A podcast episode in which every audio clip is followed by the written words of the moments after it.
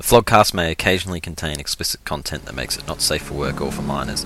It also doesn't provide an excuse to use the same words on Bay 13. Normal Big Footy rules still apply.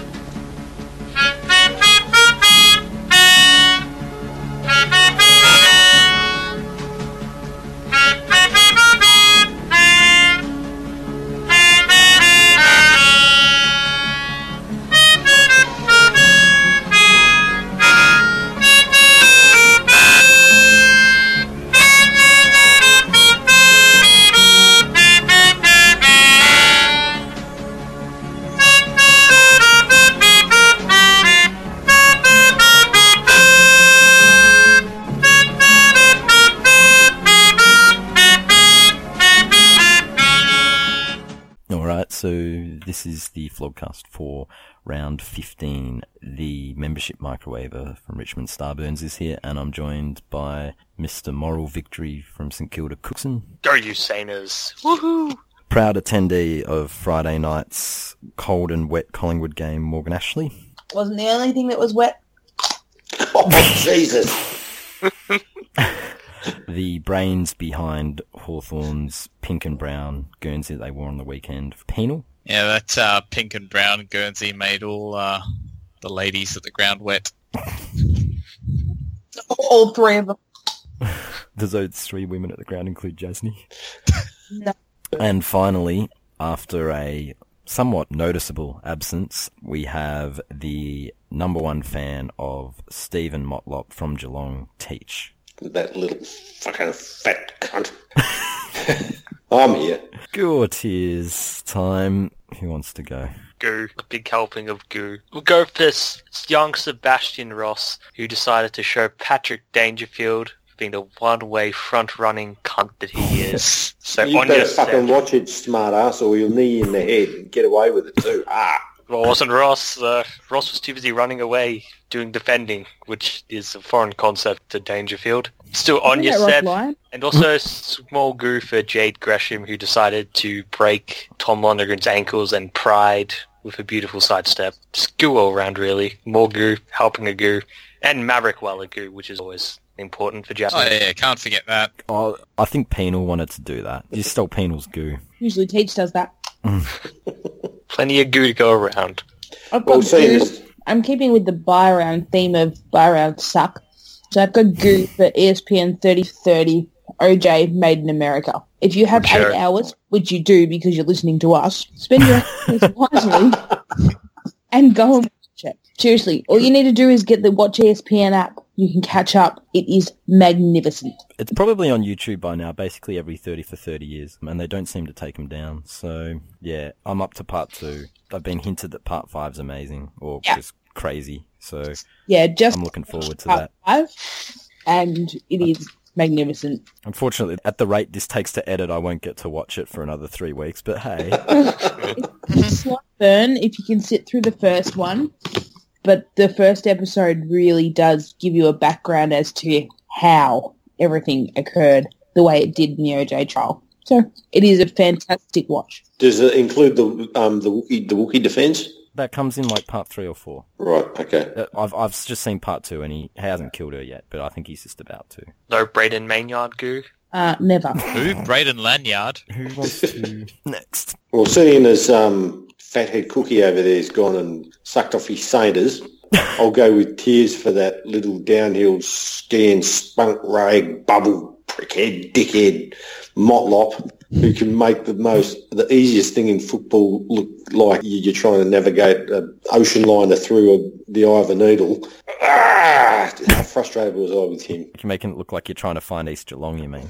Mate, you know where East Geelong is, and if you don't, I'll come round and I'll drag you by your hair down there and rub his face in the post of the pavement. But yeah, Stephen Motlop, you idiot, get out. I heard Starburns was auditioning for Mayor of Geelong. Well, have you got your fake abs put in yet? Got real ones, mate. Oh, God. The only midget with abs. It's easier when you're small. Because no one can see they're painted on. That leaves myself with penal. I'll go. Tears. What's the matter? What's the matter? Tell Uncle Tears to Richmond. Just put a fucking slide away, please. You know, I go and sit through the shit fests against the good teams where, you know, it's barely competitive and it's frustrating, or the, you know, the struggled wins against Gold Coast Suns, who admittedly they were shit, but they were better than they had been, and, you know, they were trying at least. But when you come up against a team as shitful as Brisbane, who frankly, I have my doubts they will beat Essendon in a fortnight, but we'll come to that then. When you play a team that abjectly shit and you ski to a pretty comfortable lead despite playing pretty poorly for three quarters, just put the fucking foot on the throat, because that team is really fucking bad. And I just wanted to see a fucking entertaining win against the... I don't care how shit they are. I just wanted to see us bury someone. Well, you really should, shouldn't you? Please.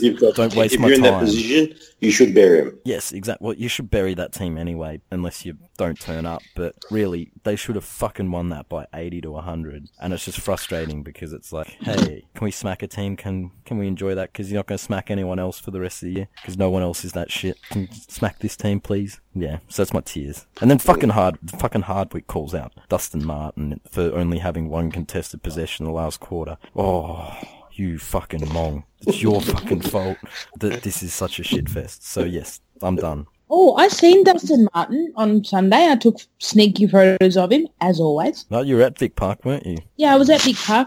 I did see Dusty and I did see Alex Rant. They weren't together though. I wouldn't suspect they've ever spent a lot of time hanging out. Not sure the church approves of Dusty's activities. Well, the funny thing about that is, did you see Alex Rance's impassioned defence of Ben Cousins today? Yes. That struck me as strange. Because Rance might think the power of Christ is a better drug. The power of Christ compels you. It also teaches forgiveness. What do Jehovah's Witnesses even believe, Teach? What's that? With regard to what? Well, just anything. Like, all religions have different, you know, what makes them different to the more mainstream ones that we know about. I know you can't have birthdays and shit, which I just don't think fun. So no birthdays, no Christmas, no Easter, that kind of stuff. No. So it's basically, it's like God-bothering, but without even living fun. So it's like God-bothering. Yeah, pretty much. You can't do anything. It's God-bothering and hell at the same time. Like, basically, yeah. If you don't do it, you're fucked. Right? If you're not a part of it, you're going to burn in, sort of like what happens in The End, that movie, with all of the actors playing themselves and getting burnt to bits one by one. And the Jehovah's Witnesses are them at the end, they're going to heaven with the Backstreet Boys. Yeah. No. Most of them stay on Earth, right? But Earth gets returned to a paradise. I don't know how that fucking works. You know, some bit of magic, God bling dust or something like that makes that happen. God bling dust. And then everyone else who wasn't a believer in it, like the rest of us, it's like, well, you're fucked because you can't. You don't have the power to stand up for God, and it's like, bzz, bzz, bzz, we're all going to get fried.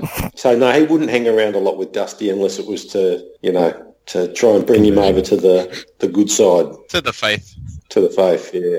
Penal's the only one left. Yeah, so you guys managed to avoid getting this as my goo last week, but I can't hold on any longer. It's the long-awaited Sicily goo explosion, because he just looked a class above out there. Dare I say it, a cut above the rest of the... oh, no, don't invoke that fucking name. Yeah, he's just the best forward on the ground again, you know, kicking 3 goals, taking big marks, big pack marks. The best forward on the ground. It's pretty easy when you're playing the Gold Coast. Well, they have Tom Lynch. Yes, but he doesn't get good supply, and really, was Sicily better than Lynch considering how often the ball got to them? I think so. Oh, that's an unbiased opinion. Yeah, the Suns hardly fired a shot after half-time. There's a reason why this guy is the best forward since Peter Hudson, in fact. Yeah, I think he's gone up in my reckoning since last week. So better than Dustle. He doesn't even 16 and 6. Even better than Gary Ablett Sr., and we'll be talking about him as the best forward since Peter Hudson, who's obviously a good... Tasmanian boy. I don't think Sicily's a Tasmanian, but I'm sure they'll claim him down there. Also, a bit of goo for Sammy Mitchell for, you know, telling it like it is again with regards to the Ablett getting special treatment from the umpires, which is true. It's true. We all know it. Free kick Hawthorn. Free kick Hawthorn. I saw that a few times on the weekend. Fucking hell. He was well in his rights to call out the umpire favouritism that Ablett receives. That dirty little sniper? I don't think so. Yeah. The only time Sam Mitchell's ever been accurate in calling anyone out was with the fake injection. Yeah, precisely. If he's not on his knees sucking dick for free, he's fucking kneeing somebody else. I can't believe a Hawthorn supporter of all people and a Hawthorn player of all people would have a crack at Gary getting a few free kicks. Same as Selwood whinging to the umpires. The irony is delicious. Just delicious. And on that note, let's go to Geelong St Kilda. He's just telling it like it is. He's not. Hawkins tripped over his own fucking gut. No, I meant Mitchell with the Ablett thing. Oh, yeah, and Hawthorn got a fantastic ride. But no, Hawkins tripped over his own gut and Selwood has a fucking slip to the umpires. Like, you stay away from Joel Selwood, Starburns. You're as short as it is. You don't want to get any fucking shorter, mate. Mate, he would duck under. I challenge him to duck under that little midget. He'd be fucking limbo. He could duck under Jose. His eyebrows would get you. But no, just, that was a fantastic game of football, and unfortunately it was overshadowed by some pretty shit umpiring that went both ways at times. It was certainly not the one-way street that, you know, Hawthorn usually get, or that a certain St Kilda poster would have liked to pretend it was, but we might come to him a bit later in the podcast. But it was a good game to watch. I mean, proper contested game of football. St Kilda's midfield taking it up to Geelong's midfield. Again, both defences were very good on the night because St Kilda kicked 3 goals from their key forwards, which is not that much for our standards. When did you I agree with you. It was a good game to watch, Cookie, especially since I just finished watching Collingwood and Fremantle earlier in the day, which was an atrocious game. No, you would have been watching Richmond. Oh, no, sorry. The night before, GWS. I should say. So the night before I watched Collingwood and Fremantle, it was an atrocious game. Oh, did you really? Most of the games this week were atrocious. Did you watch it from the warmth and safety of your couch? Shut the fuck up. Bloody oath I did. Like I'd wandered down to the MCD to watch some shit like that when the team's not playing. I fucking not did. Like me and Alan. And just, sorry, I meant to mention this in Gore Tears, and I just want to come back to it. I went to the game on Friday night. I went and saw Collingwood Fremantle, and there was one thing on my mind when it was first mentioned whether I should go or not, so I consulted and I checked the timetable, and you'd be pleased to know, Dan, that there were no replacement buses this week. Every line was working 100%, no replacement buses, so unfortunately North just happened to be interstate, so I guess Metlink hate North or something. I went to both games on Saturday. It's just another example of a North conspiracy. I went to both games on Saturday. No train delays, no buses, everything's fine. I'll say it was nice that there was one good game though, and that was our game. And probably it was a good game to watch. I agree with you, Cookie. I thought that once that we got 9 points in front after putting in barely a quarter of effort. Oh. We were shocking, absolutely shocking in the first half. St Kilda came up and said, right, we're going to play. And they were desperate for the ball, and they won more contested ball for sure. And they didn't have a Motlop fucking ruining all their momentum. Oh, that stupid little fat fuck. The time when he hit the post, when he took the handball over the top from Hawkins, he kicked it at another Geelong player who was standing in front of the goalpost, and he's tried to get out of the way to let it through. I mean, he had the entire goal mouth. Why didn't he kick it straight at him? And then you could see him mouth the words, oh, get out the way. You stupid little fat shit. All you had to do is go 5 metres to the right and you've got a goal, or 5 feet even. You know, the thing that I found interesting, a lot's been made in the last couple of days about the 3 minutes to go and it was a tight game and Dangerfield and Motlop were on the bench and couldn't get on the ground. Everyone's talking about, how does this happen? It's like, Motlop's rightful place on Saturday night happened to be on the fucking bench. Oh, yeah. He was exactly where he needed to be in that game. Well, Dangerfield's a different story. If they had Motlop out there on the ground, then yeah, that was the only thing keeping Geelong in it. The Saints would have kicked 3 goals in 3 minutes if he'd been out there. Still good. I was just saying, Goose, Seb Ross having breakout year, which is good. Stephen, good again. You know, just goof for all. His mustache is pretty shit, though. What is it with St Kilda and fucking players with 2 first names? Jack Stephen, Seb Ross, Robert Eddy. They're all called Jack. I guess when you've got that many Jacks, you need to start varying up the surnames or something. I don't fucking know. You can never trust a man with two first names. That's the word. No. And so kill their fucking 20 people named Jack. They have like fucking half the entries in the lottery, and they still can't even win the Australia's best Jack poll. That's their Jack shit. No, the Rory polls. That's where it's at. Saints versus the Cats. Anything else on that? I couldn't believe people that I went to the game with were going, oh, you know, how much do you reckon we win by? And I was saying, have you guys actually watched the Saints recently? You know, they actually, when they're on, they are a good side. Yeah, but they're not very good when they're not on. Like, they're really bad when they're not on. Yeah, well, they were on. They were on Saturday night, and they made it happen. I actually said when we went on Ports Up that we didn't deserve to win. So in the end, we didn't. So there you go. They're almost like the new West Coast in that they go interstate and then they just turn to shit. So they seem to play all right at Melbourne, especially at Etihad, but interstate road trips are a real worry. Well, that's not really interstate, is it? It's just across the ferry. Of course it's interstate. It's your home. It's still weird, though, that Geelong can beat top four sides convincingly, yet lose to St Kilda, Collingwood and Carlton. It's just... something's maybe not right there mentally, or Chris Scott's a bit of a shit coach. It's bizarre. Well, it was noted on AFL 360, actually, which I found quite funny, that there's been 5 games this year out of about 50-odd where a top 8 side has played a bottom 10 side, and only on 5 occasions has the bottom 10 side beaten the top 8 side, and 3 of those times are Geelong losing. Yeah. Well done, dickheads. I mean, they could be thrown away a home final. I'd say mentally weak. You seem to be able to beat all the good sides. You just could tell that they weren't switched on, and St Kilda were switched on. And in the end, a game of, doesn't matter where a team is on a ladder, it comes down to application and effort. And, you know, you can have all the structures you want in the world, but if you're actually not mentally switched on, you can get rolled. And they've proven it 3 times in a row. So it's well down the ladder from them. Yeah, aren't you just lucky none of those teams are going to be there come finals time? You might lose to West Coast, though. Anything else on that game, Luke? There wasn't much funny things about it, apart from Salwood cracking his shits at the end.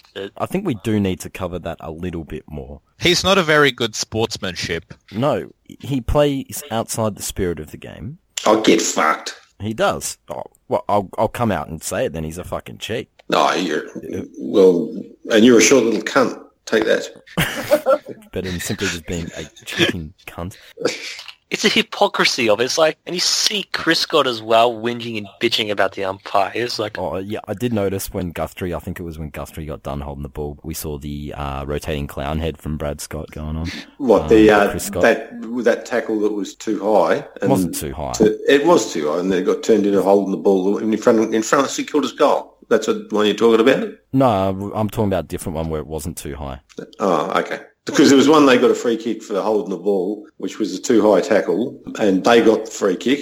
St Kilda got the free kick, kicked a goal, and the exact same thing happened down the other end, and it was tackled too high, and St Kilda got a goal. Either way, we saw the clown head, we saw the ping pong ball clown from Chris Scott the weekend. It's always great to see that from the Scott brothers. I think he's getting a little bit more wary because... he knows the cameras are on him, and he's because I saw him. He pulled in the clown face a couple of times because he was about to launch into the clown face, and he's like, oh, he puckered up, did he? He just puckered up and sort of got a bit snarly, and instead Malthouse seethe. Do you reckon the brothers like practice that at home? Practice their reaction faces to each other. They probably did that to their parents. You know, when one like. Push the other one's, you know, Lego blocks over. They'd snipe each other as kids, and when their parents go, "What happened?" You're like, "Arms out." Oh, I don't know. Yeah. Oh, it wasn't me. Nothing else on that game. Nah. All right, from one Scott brother to another, North versus the Crows on the Thursday. Love Thursday night games. No, seems like so long ago, that's though. The good thing about it. Yeah, it does. But you know, I didn't realise until a couple of days later that the Crows actually kicked 28 behinds. I knew they kicked over 20, but I didn't think it was. Geez, they were in at 28. Holy fuck! I just realised. Yeah, no, that's more than Fremantle usually score. Yeah, 40 shots, 12 goals. And then probably a couple out of on the full as well. They probably ran at about 25%, which is just atrocious. Eddie should have kicked 6 for the X's. Yeah, the X's are, the dynasty is over before it begun. We're imploding like West Coast at the moment, the X's. It's concerning. We need some real off-season recruitments. We need a big signing like a Wiedering or something just to destroy their defence. Andreas Everett. Fucking Troy Mentall's stuck in the twos, so... Kane Lucas too. Helping. Just West Coast need to call him up for the Essendon game. It's not going to make a difference. Just sit him down Hill's feet. It's good to see, like, all the Rories at Adelaide play well. Like, St Kilda, we enjoy our Jacks. Adelaide enjoyed their Rories. So you like that, yeah? You've got that thing going. They've got their Rories. You've got your Jacks. You're kind of like first-name cousins sort of things. Good name, yeah. It's like Sloan was just magnificent again. Like, he's stepped up since Dangerfield left. And probably I think Dangerfield was holding him back just quietly. The selfish front-running nature of Dangerfield. Most likeable player in the league. It was making Rory have to do more work defensively. And he was holding that whole club back. I mean, they're so much better without him. Yeah, like, he doesn't even take St Kilda seriously. Or Seb Ross either. Like, fucking kneeing cunts in the head and everything. Which, speaking of, did anyone think he deserved anything for that? Oh, that should have got 2 weeks, I reckon. Oh, you stupid... Jesus. Coming from the cunt who thought Luke Hodge was hard done by when he tried to kill Chad Wingard. Yeah, exactly. There was nothing in that, but I love the hysteria. Like, that's what bye weeks do. And it was great just to see Divi Blues make a complete fucking mong of himself with starting that thread. You'd have to be, like, really fucking biased against Geelong to think he deserved a suspension for that, which is why I think he should have got 2 weeks. Yes. We kind of did work that out, Ponal. That's just one of those things where, once again, it's bye weeks and it's Dangerfield and it's just like, this is a fucking story. My God. Yeah, it's one of those situations, and we saw it with Fife last year, where if you're the Brownlow medal favourite, you could fucking put your hand on a guy's chest and the media will talk it up as, will the MRP suspend him? But in actual fact, when it gets to the MRP stage, you would actually have to fucking stab someone Nakaya style to actually get a suspension if you're the Brownlow favourite. So it's kind of this weird situation where they'll talk up non-incidents as if there's something, but then something that you should get suspended for, you probably won't, like Judd Pavlich, Fife last year, yeah. Anyway, let's get back to the Crows versus North. North took another hit, though, like, concerning for them. They were, you know, the Crows kicking made that game look a lot closer than it was, and now North go to the bye. Outside the four, is that correct? Yeah, they should do. I think so. Yeah. So, you know, with the easy part of their draw over. They have a pretty tough draw, like, on the way home. Like, they'll probably limp into the lower half of the 8 on the back of maybe losing 7 of their last 10 or something, unless they turn their form around, which I guess with their injuries, the bye is probably at a good time. I think Thursday was a little bit too soon for them. They were still a bit concerned about how the hell they were going to keep the club running into next year after that big fine the AFL gave them. So cut them some slack. I guess the bye really couldn't have come at a better time, so we'll see how they go after it. But like, they, along with West Coast, are probably a sneaky chance to just miss finals if they trip up on like a banana skin game like St Kilda, and that might be... almost sent St Kilda into the 8 at North's expense. Well, they would have already slipped up on the St Kilda banana skin if the umpires didn't fuck them. That's true. That's what Plugger told me anyway. That's because North are lucky. Bloody shot clock. North are always lucky. They were lucky again. They were lucky that Adelaide kicked 28 points. So, Dan logic, they were lucky. If they were lucky, they would have got more than $5,000 for their GoFundMe. Is that only at 5? Yeah, 5101. So I think we all ended up wrong on our predictions last week for what it would be at Thursday. I think we were all overestimated North. They're even poorer than we thought. And that's considering that $45 came from me and Reed. Well, that's because Reeve really cares about North, being a friend-year member. He really does. Nothing else on, North versus the Crowbots. Just didn't look like any stage that North were going to get close enough or were going to win. Well, it did because the Crows were keeping them in it. But... yeah, but it was so much one-way traffic for such long periods that you just knew that they were going to roll them at some stage. It could have been an almighty choke if they didn't. Drew Petrie's done, though. He's finished. He's been done for ages, though. It's just like he just pulls out 1 or 2 games a year that keeps him going on so he can get to 300 and be the worst 300-game player of all time. Yeah, he was being gifted games like Boomer to get the fucking record, and Petrie got gifted games to get to 300, and just shows how disgraceful North are. They want to spit in the face of the history of this great competition, all for the sake of a few personal records. I'll tell you what, they're shooting themselves in the foot.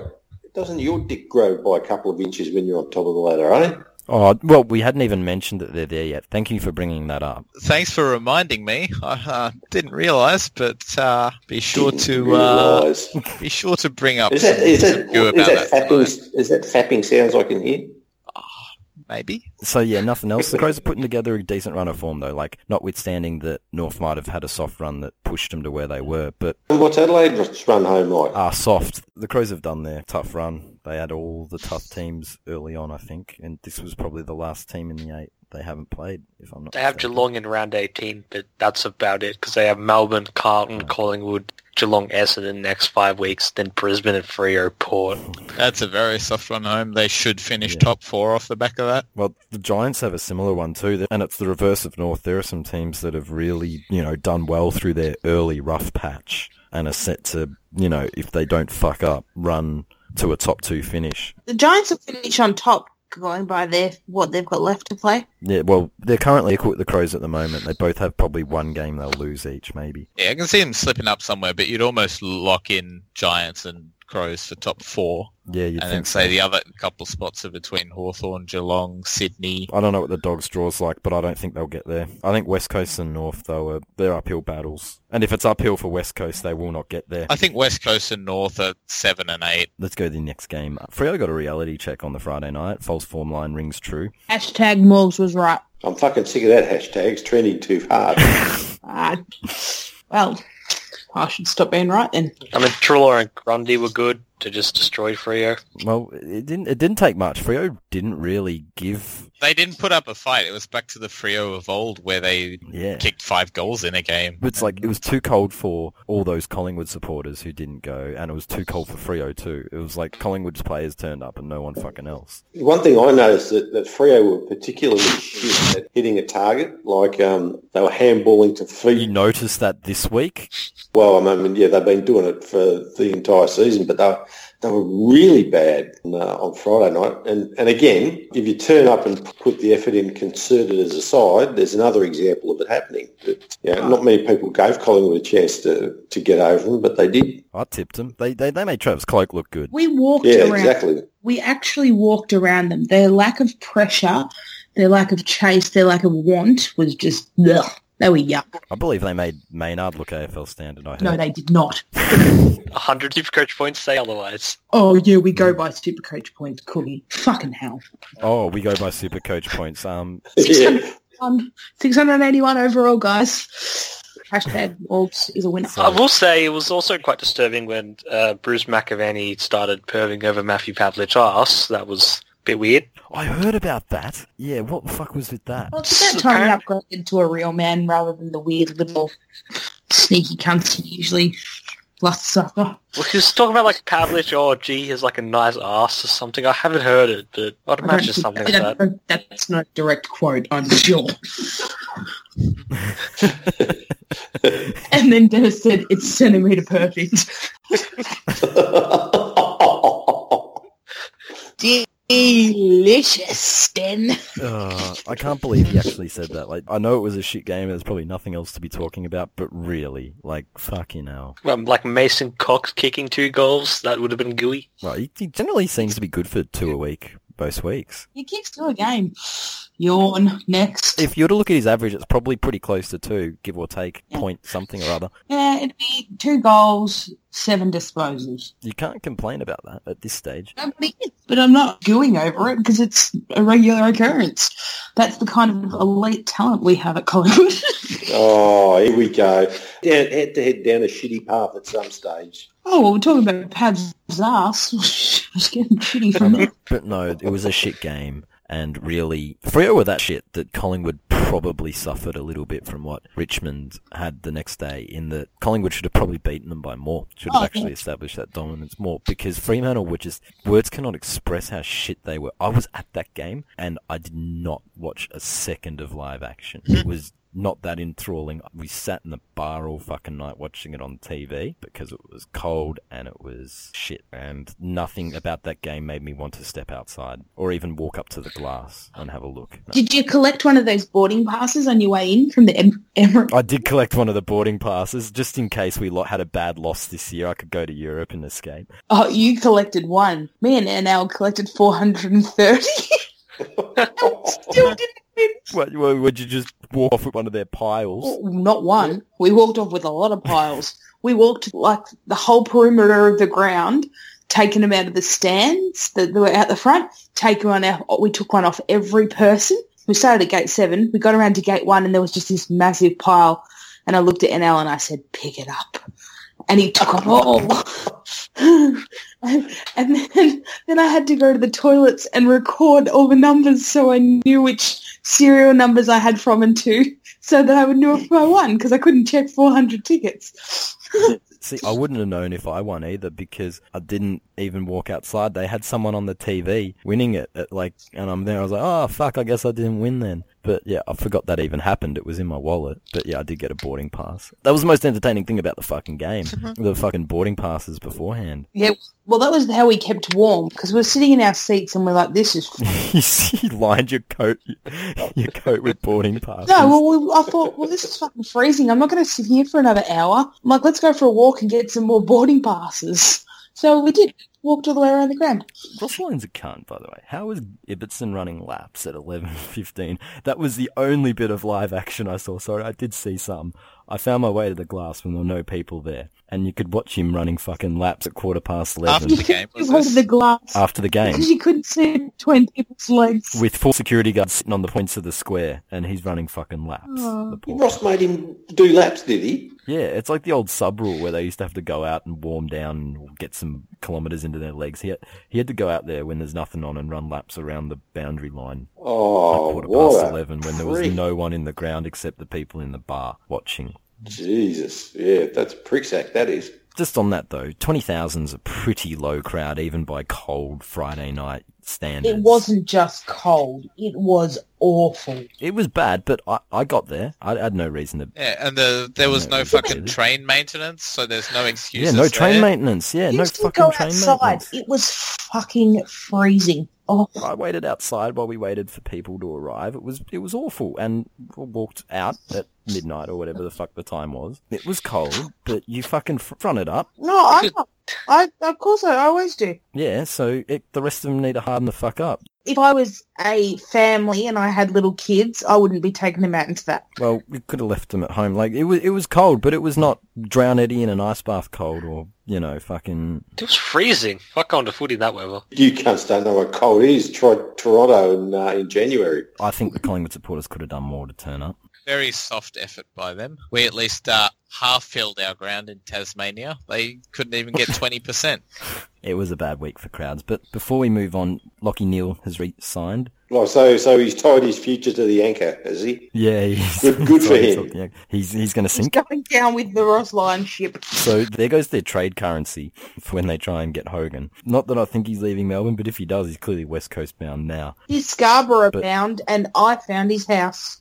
And that's important. Why? Well, Caro hasn't done it. Neither has any other bullshit journalist. No one else. Erin Riley doesn't, because it's a football story. Exactly right. Nobody else managed to find the precise house he was standing in front of, but I did. Well, that is actual investigative journalism. Yeah. I found the real estate. You should get a Walkley. I should. Yeah, with creeper skills like that, you could rival Man with No Name. I am a giant creeper, and I went to the real estate website. I've searched to see which houses he'd sold in the last 30 days. I made sure the house was sold on a day that Jesse wasn't playing football. I managed to match up the kind of fucking weatherboard house. I'm magic, and look at that. Boom. Actual story. Scarborough bound. Get on it. If you take this story, Robbo, better fucking credit us. Yes, credit. # Morgs was right. Let's move on. Speaking of poor crowds, Hawthorn half-filled the ground down at Tasmania. They were a bit concerning. I thought they were very concerning. They were very lucky too. You know, they're lucky to get past Suns. Always. Needs a bit of free kick Hawthorn help. They really weren't that impressive. Once again, another performance from Hawthorn that really discounts them from the premiership race, I think, regardless of where they currently sit on the ladder. Which is, Teach? Can you remind me? It's somewhere towards the pointy end of the ladder, but that'll all be rectified when you come up against us again. Rectified next week by the Kohlers, won't it? Like, literally, it's the Kohlers have a game in hand and have them well and truly covered. You're on the tip, but you will be shafted. Mm. That was a very poetic way of putting it, Morgs. Thank you. So, anything else on that game? Good to see Ablett back to his best. Mm. He was pretty Rockcliffe-esque this game. Like, I realise I'm probably shooting Bambi here, but I don't know. I just wasn't that impressed. I don't think you are shooting Bambi because he copped an absolute spray from the bench. He copped a massive spray, and then the guys on the radio commentary said that he might have had it however many times, but he hadn't done a lot.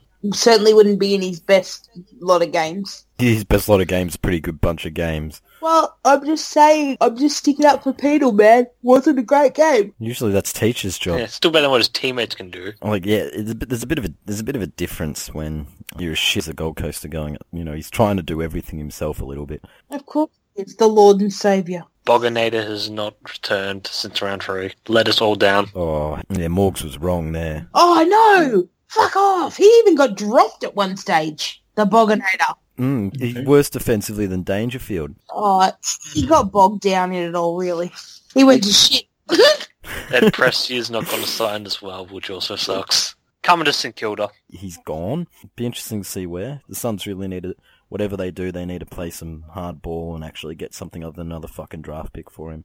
They need to trade like the Giants, and they need to get an established player, even if it's a little bit unders for what they think he's worth. But Hawthorn continued to win in Tassie. It was concerning. It was unimpressive. This was a terrible, typical Tassie game. Like, Tasmania very, very rarely produce attractive games of football. The only notable exception I can think of is obviously Buddy kicking 13.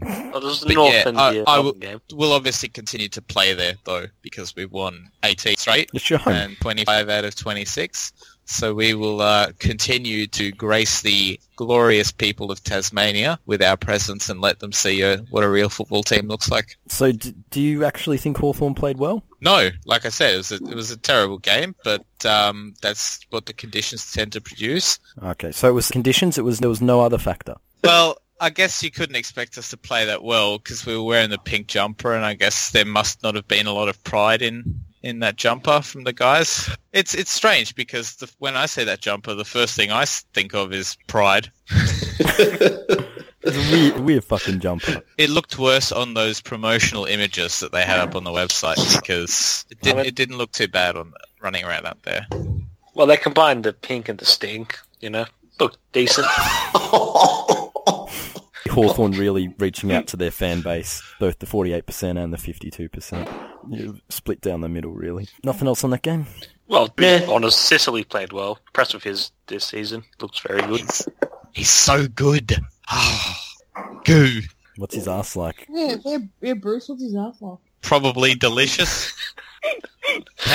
Haven't had a good look at it yet, but I'm making that my mission for 2016. Let's move on real quickly. The Rockcliffe-esque game of Ablett got discussed, and I actually got to watch Rockcliffe, or I actually got to see him, or not see him, play a game live on Saturday, and you really don't appreciate just how fucking useless he is until you see it in action. He was always high on the disposal numbers. I couldn't remember any of them. Like, I went to that game. I remember the kick on the full where he went off the ground. I remember that one, and there was a hospital handball in there somewhere. But he had 60 metres gained at half-time from 16 disposals. Like, it, no wonder he wasn't noticed. He's the anti-Jack Stephen.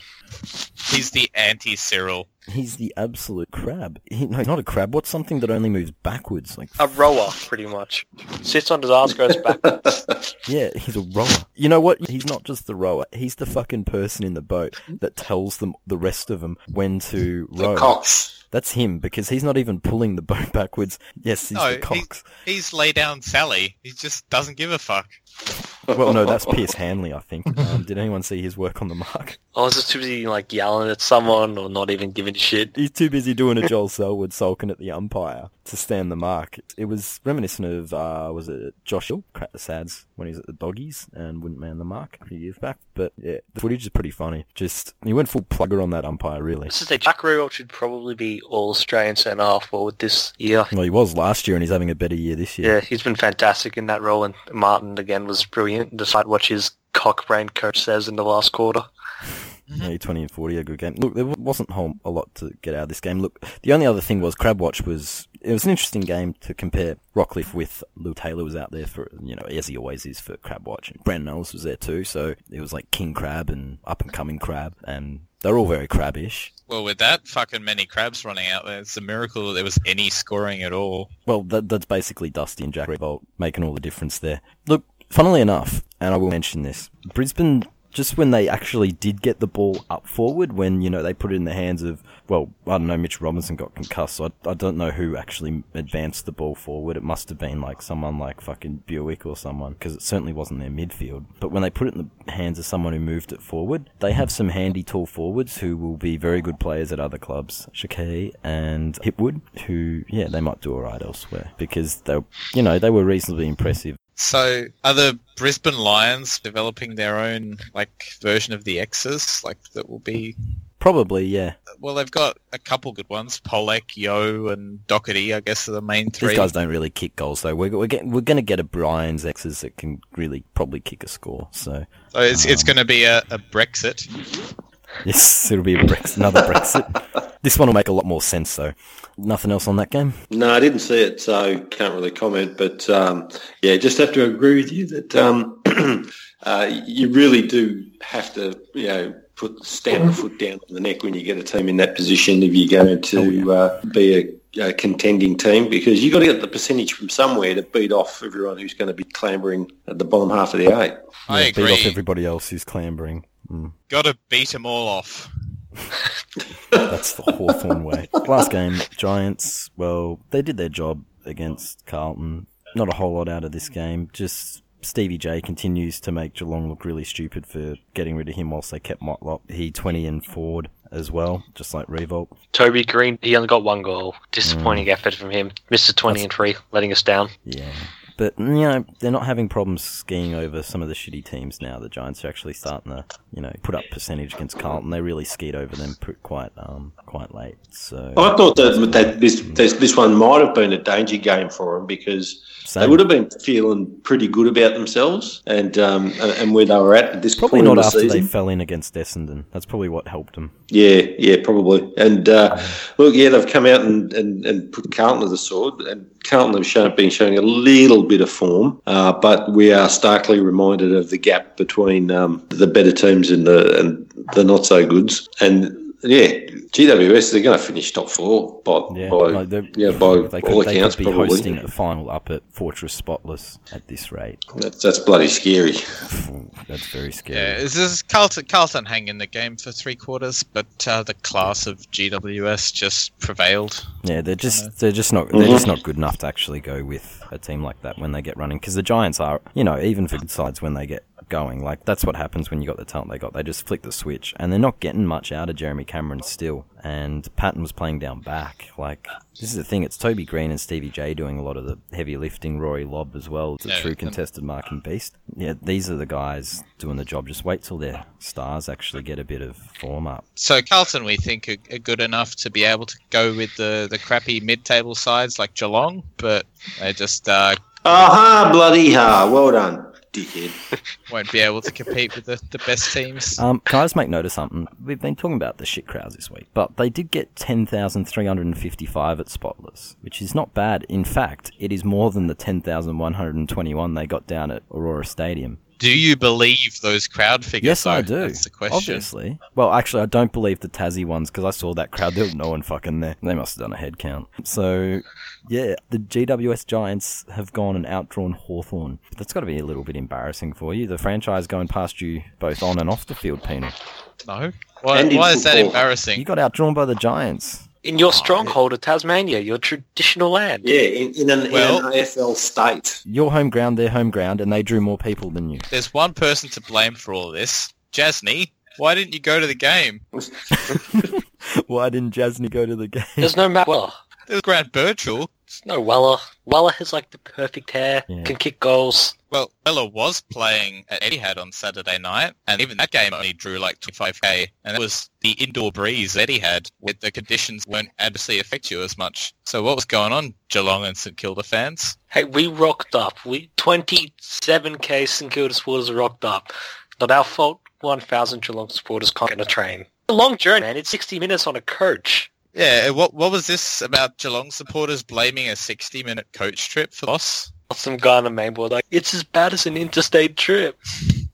Oh, Jesus, what a vlog. It takes 60 minutes to get to the airport for most clubs before they even hop on the fucking plane. Go into it's not just security that. I mean, clubs travel distances every week to games. That's absolute bullshit. Geelong have been doing that for 150 years.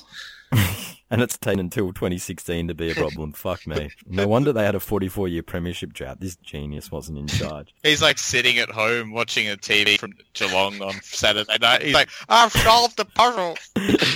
We're going to have a dynasty where we win 2 flags in a row.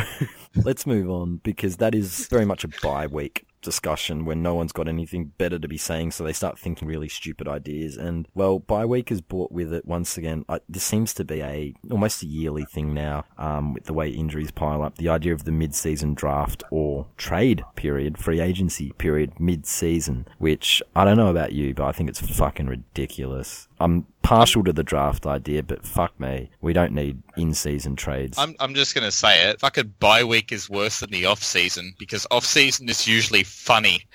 Bye week is just a cringe fiesta. Like, fuck me. Like, I can understand, like, say some good players in VFL, Sandford, all that. Give them a rook chance or a team. They could get a career out of it. Like, that could be a story. Yeah, or a team to get, like, a good story.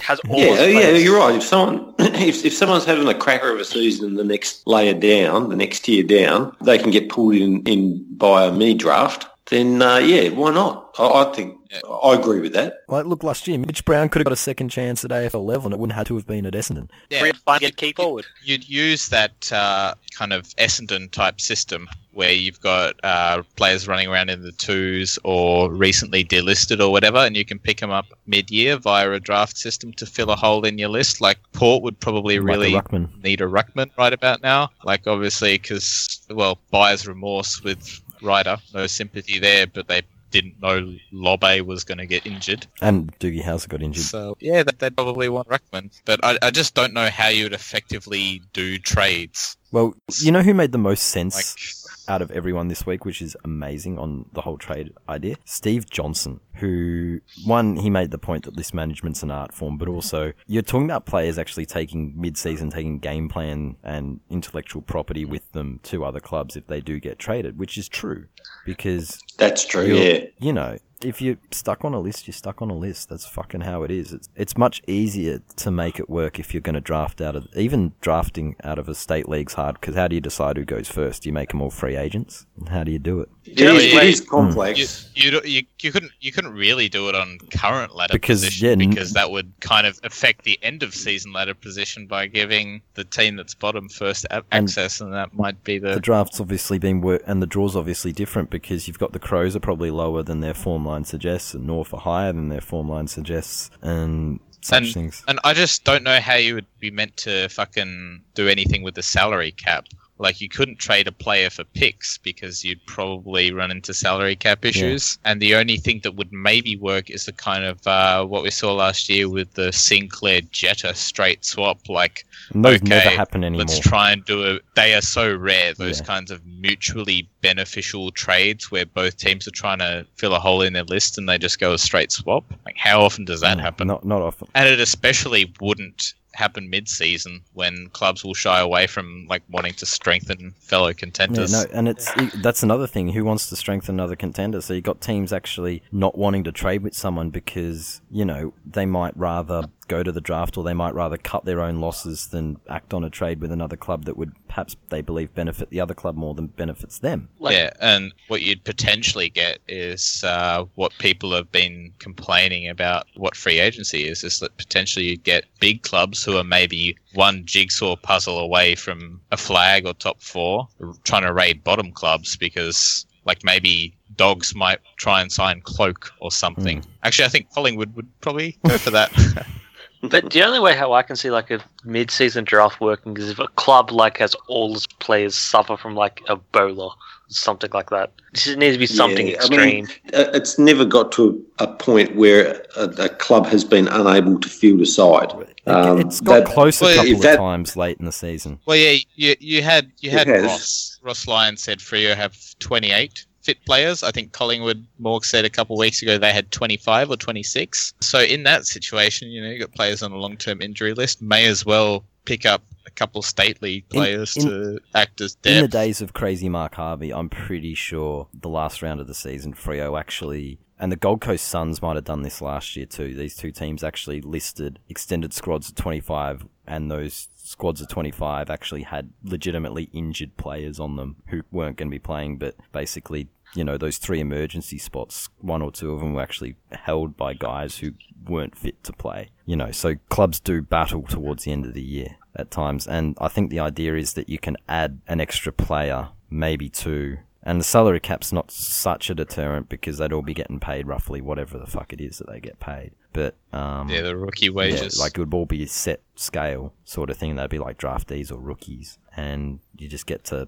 add one, two maximum to plug a hole on your list. And, you know, that's not the worst part about it. Like drafting's not so bad, but trading makes no sense. Yeah, agreed. Like, who would we trade? Like, if we were to all make a trade, like, what would you bring in and who would you get rid of? Well, I'd trade Motlop for a sack of potatoes. We try and get Brad Crouch, but Adelaide wouldn't deal with us. That trade would never happen because Adelaide wouldn't deal, because why would they? Maybe O'Meara, but that's unlikely because of salary cap. We'd need to go in at the end of the year. We'll trade Ellis to fucking Brisbane, and you know what? They don't even need to give us anything. Then give us Stephen Martin. We need a ruckman. There we go. Who would you prefer Richmond to recruit, Rockcliffe or Cloak? Ooh. Oh, fuck. Rockcliffe. No, Cloak, because he's close to retirement. I'll try Billy Longer to Richmond, or fuck knows what. You can have Alice. Richo will turn him into an attacking midfielder like Sebros, so yes, we'll take Alice. I would probably take Cloak over Rockcliffe, just because you can hide him in the forward line, where he won't do as much damage to your team. He might accidentally put a few through like he did for the first goal on Friday night. I'd take Cloak, that way if we put him close to Hawkins, he might... His ugly goblin face might actually scare Hawkins into running up the ground and getting the ball a bit more. Well, you're taking because he'd be your second best forward as well. That would be the fattest forward line of all time. Like Cloak and Hawkins? Fuck, they'd have to double their pie budget. And we lost Morgs. She's gone to sleep. Oh, fucking hell. And there's the man who put the sleeper hold on. So where'd you get the chloroform?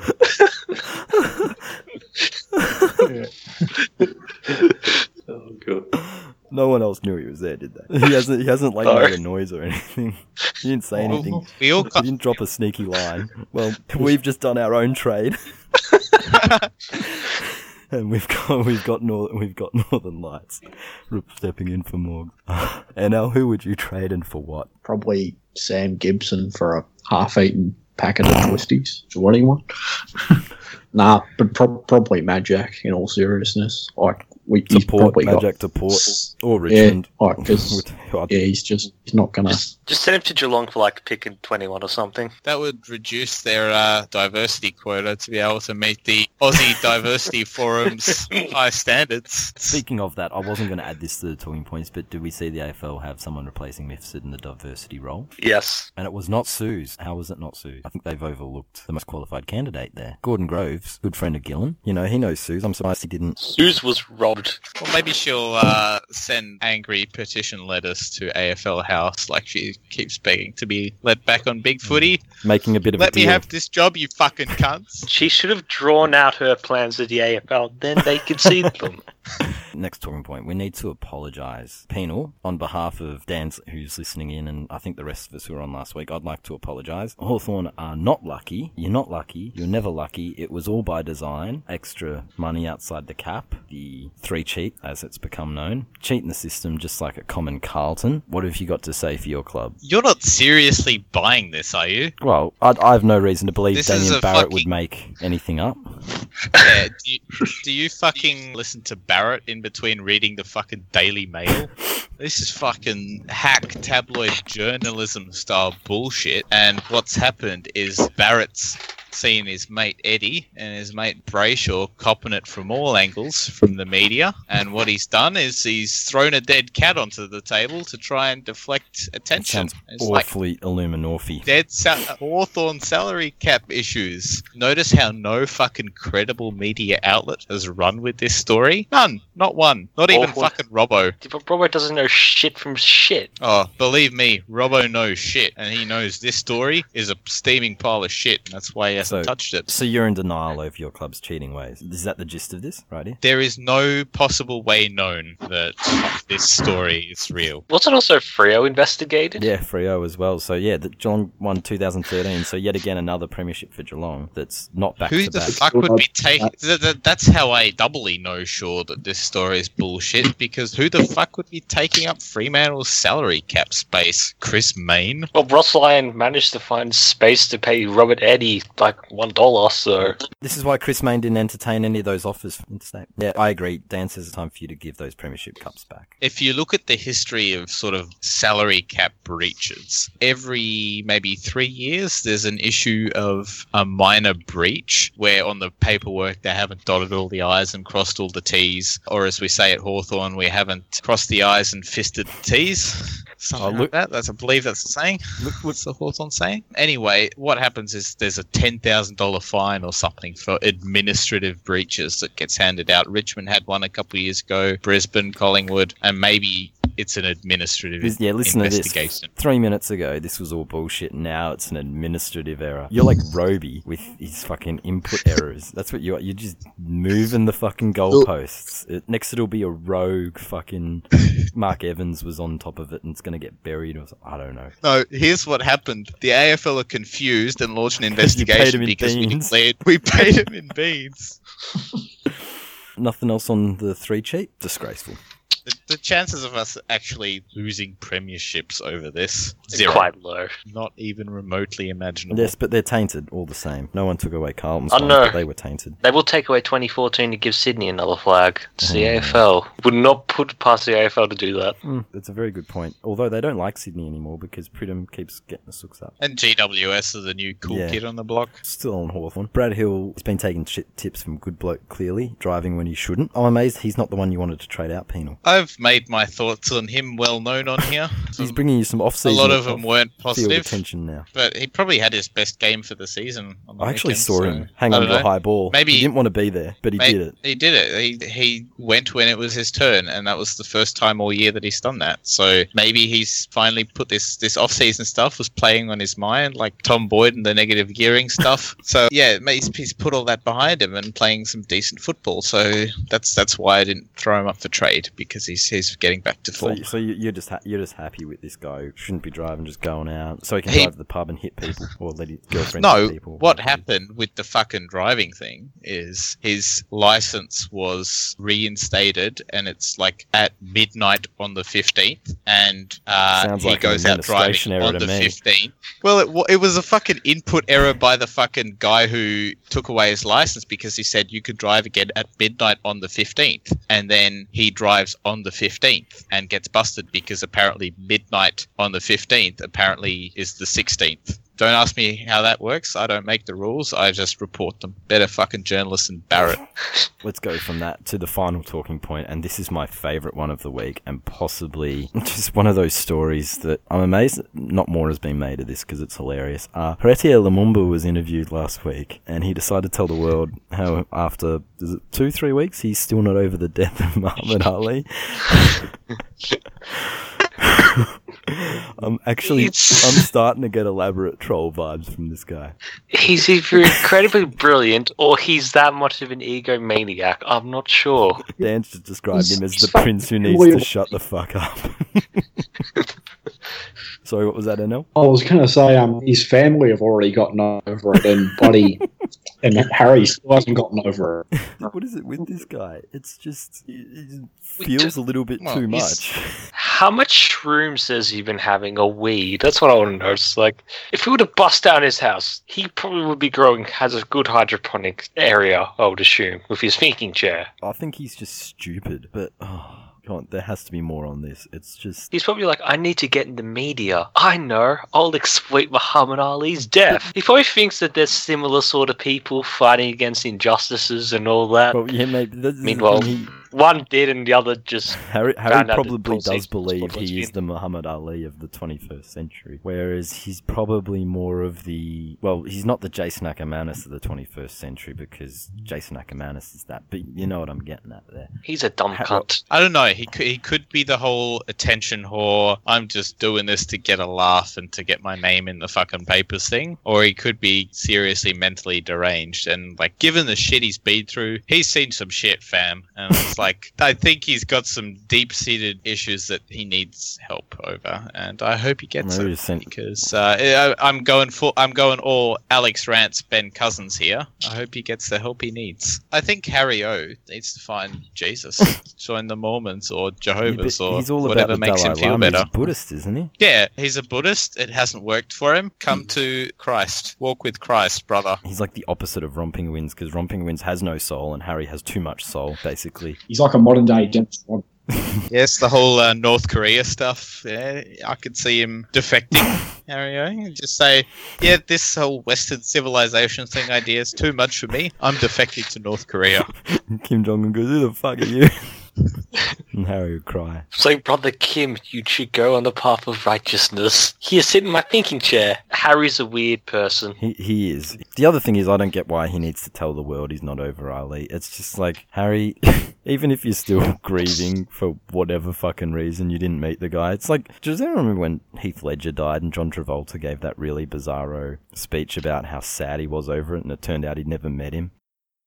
No? No one remembers that? Vaguely. Yeah, it was one of them really crazy person sort of videos. It's like Harry. It's like, if you're going to have your grief, Harry, don't tell anyone about it. Just sit in your chair and ponder it yourself. Probably while smoking a joint. As Snoop Dogg said, smoke weed every day.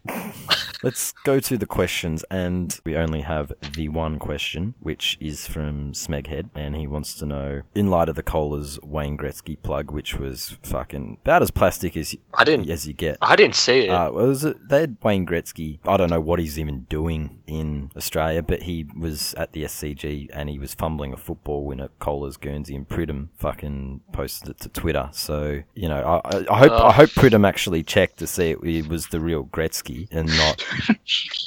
Not just some imperson. Not some imperson. It wasn't just fucking some other Canadian like Sid.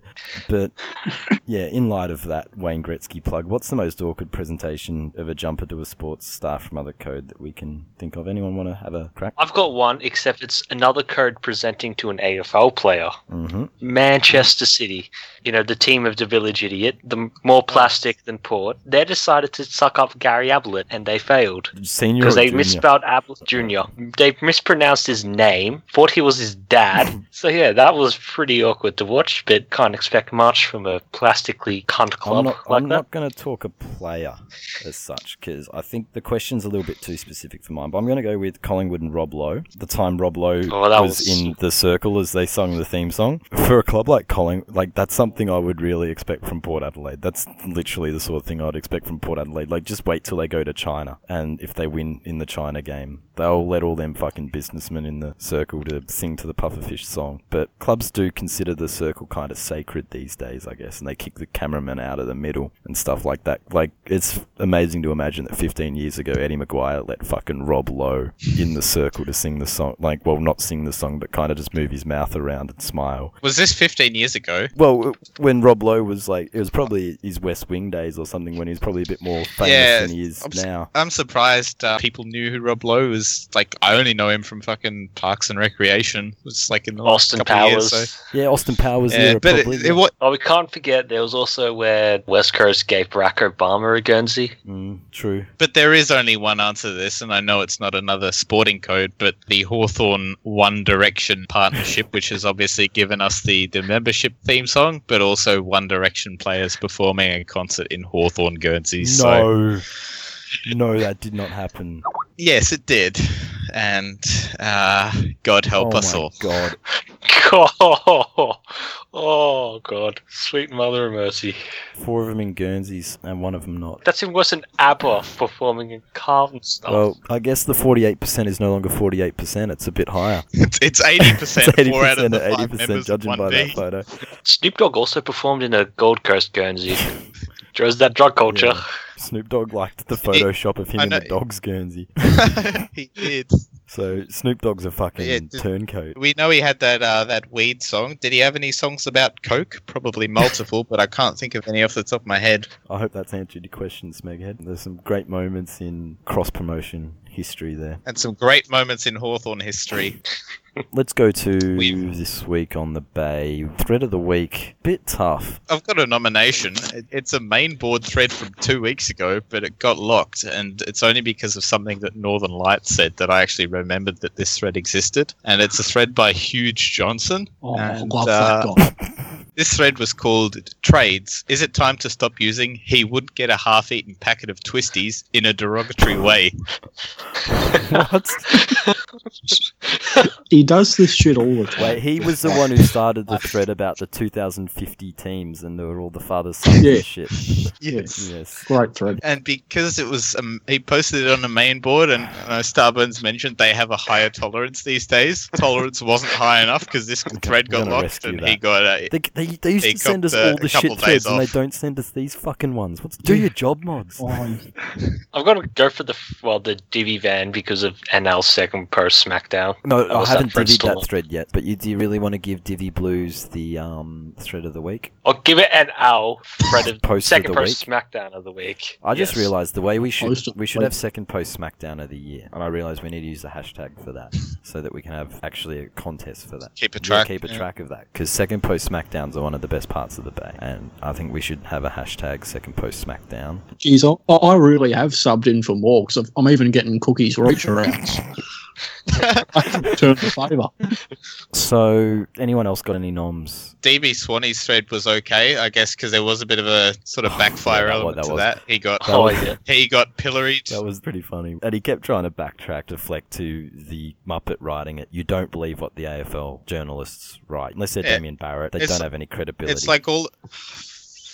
Like, look at these Geelong flogs getting sucked in by Barrett. How dumb do you have to be? I thought Red Vest's effort, what's the opposite of skiing downhill, wasn't bad. Gibritz as well with the old Geelong cheer squad. But yeah, I got nothing. So if we want to give it to the half-eaten pack of Twisties, it's 2 weeks ago. I think we have to give it to one from this week, Penal. So which one? Divi Blues claims Seuss as a cousin has been good. It has actually. That's been reasonable. How cool was the fight? With the...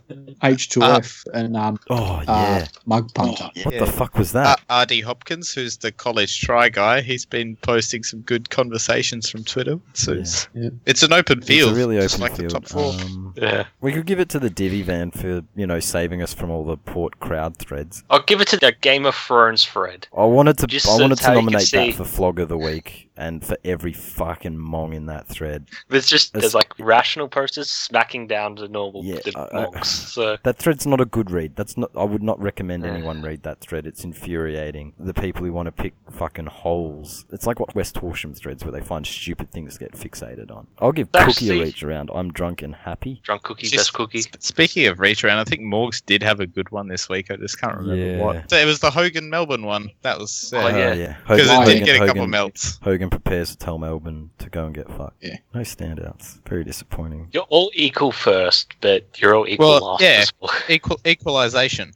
Everyone gets a premiership. Everyone gets a thread of the week. Everybody wins. Everybody wins this week. With 5 people and 10 chairs, yeah? Like that Simpsons episode. Yeah. All right. Flog of the week. We must have some better ones. I would like to nominate that Godchin guy in the fucking Game of Thrones thread who's saying how it's poorly written, but he won't tell anyone why. John Hart Jr. for all the crowd thread. Man with no name. He's finally watching Game of Thrones for the 4th time. He saw tits. I mean, wait, what happened? Did he not enjoy it the first 2 times, and so he went back and watched it the 3rd time, 4th time? First 3 times. Oh, I did hint that we were coming back to this, but it has to be one of our favourites. I think pretty sure he's listened to this show, but confirmation bias can be a terrible thing. especially with something like umpiring where it's so subjective. And Plugger, the umpires have not screwed you out of the 2016 premiership. You don't have the moral premiership for 2016. They didn't screw you against North. They didn't screw you against the Cats. They didn't screw you every fucking week. They might have screwed you a bit against Hawthorn, because Hawthorn were lucky. That's why that happened. But they were not. There is no moral flag. It's just get the fuck over it. There's no anti-St Kilda conspiracy that's been going for 120 years now to, keep you to one flag and 27 spoons. Plugger is a man who always fights for the truth, no matter how dark and grim the AFL is. So keep out of Plugger. No Plugger. I'm sure there's a song to describe exactly the stupidity of what you've been saying since Saturday about the umpires, but, you know, I'm not the walking encyclopedia on that, so I can't relay that. But I'm sure you can. Actually, another nomination, John Hart Jr. for his stupid fucking threats. I already said him. We know you're insecure. Oh, well, he deserves another whack. Well, I don't get why he doesn't make any fucking charts anymore. Like, the G is up. Everyone knows you're D1. May as well go back to making charts and at least become a semi-interesting boaster with a niche. The moment he's just another port shit fighter. Anyone else want to offer a dishonourable? King Cold. What did he do?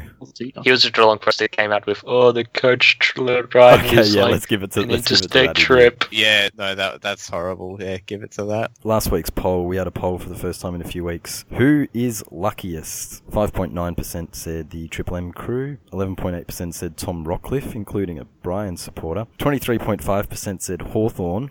That's a bit lower than usual. And 58.8% said Jack Watts was unlucky that Divi Blues told the world about their webcam session. Poor Jack Watts. Let's go to next week's games, and oh my god, this is another one of those games they thought was probably going to look a little bit better at the start of the year, but West Coast versus Essendon in Perth. I did say they'd lose by 200 this year. I did say it, and this will be the biggest loss Essendon have this year. I'm going to go West Coast 100. They will ski, because this is what West Coast do best at home against shit teams, and they don't really get much shitter, or less competitive. Yeah, so I think we all know who's going to win this game. The only thing is, it'll be interesting what's the margin going to be and how many goals is Kennedy going to kick. So I'm going to go with 145 and 14. I'm going to say 213.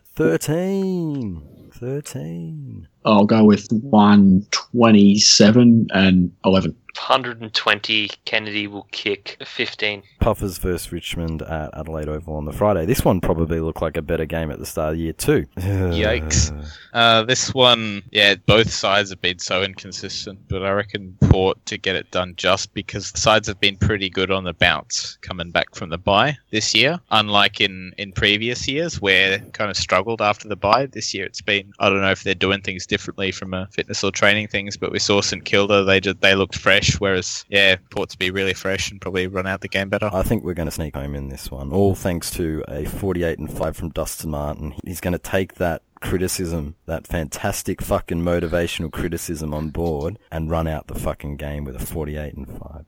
Fuck you, Hardwick. Why not? I don't care.